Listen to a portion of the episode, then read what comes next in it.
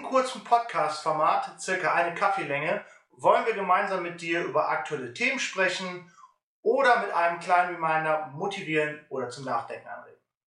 Viel Spaß mit der nächsten Folge.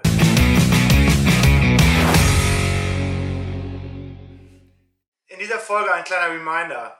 Vielleicht kennst du es auch. Du hast schon mal eine Hardcore-Diät gemacht und hast festgestellt, du kannst diese 100% Effort nicht dauerhaft aufrechterhalten.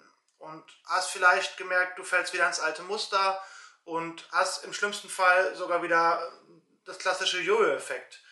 Oder du hast exzessiv trainiert für ein bestimmtes Ziel oder für einen Wettkampf und hast irgendwie gemerkt, du hast den Spaß an der Sache verloren, weil der Stress, den du dir gemacht hast, der hat irgendwann getrumpft. Oder du bist nach dem Wettkampf in ein Loch gefallen. Wichtig ist immer, langfristig am Ball zu bleiben.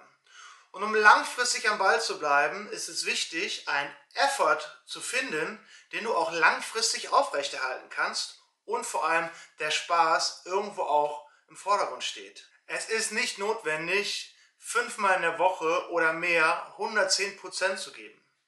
Manchmal ist es auch vollkommen in Ordnung, einfach nur 50% Effort zu geben und ein bisschen in Bewegung zu bleiben, ein bisschen zu trainieren, wenn man sich einfach nicht so gut fühlt und nicht in der Lage ist, so viel Gas zu geben. Denn 50% Effort ist immer noch mal 50% Effort mehr als Zero.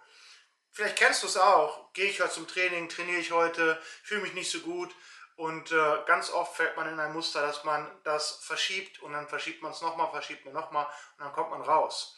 Oder nach einer Krankheit, dass man nicht wieder reinfindet, weil man immer vergleicht, wo war ich vor der Krankheit, wo stehe ich jetzt und so ein bisschen steht das Ego im Weg. Also auch selbst wenn du nach einer Krankheit wieder ins Training einsteigst oder nach einer längeren Pause, ist 50% Effort immer noch 50% mehr als Zero. Und ey, das ist menschlich, das ist normal, das gehört dazu.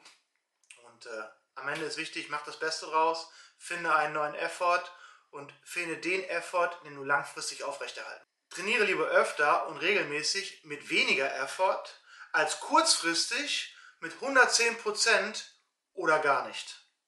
Consistency beats intensity. Finde dein Effort und finde dein Long-Term Consistency. In diesem Sinne, let's go. Here we go. Give me a second, I'm trying to select the appropriate weapon. Uh, watch who you stepping, them snakes all around, you know they connected. Uh.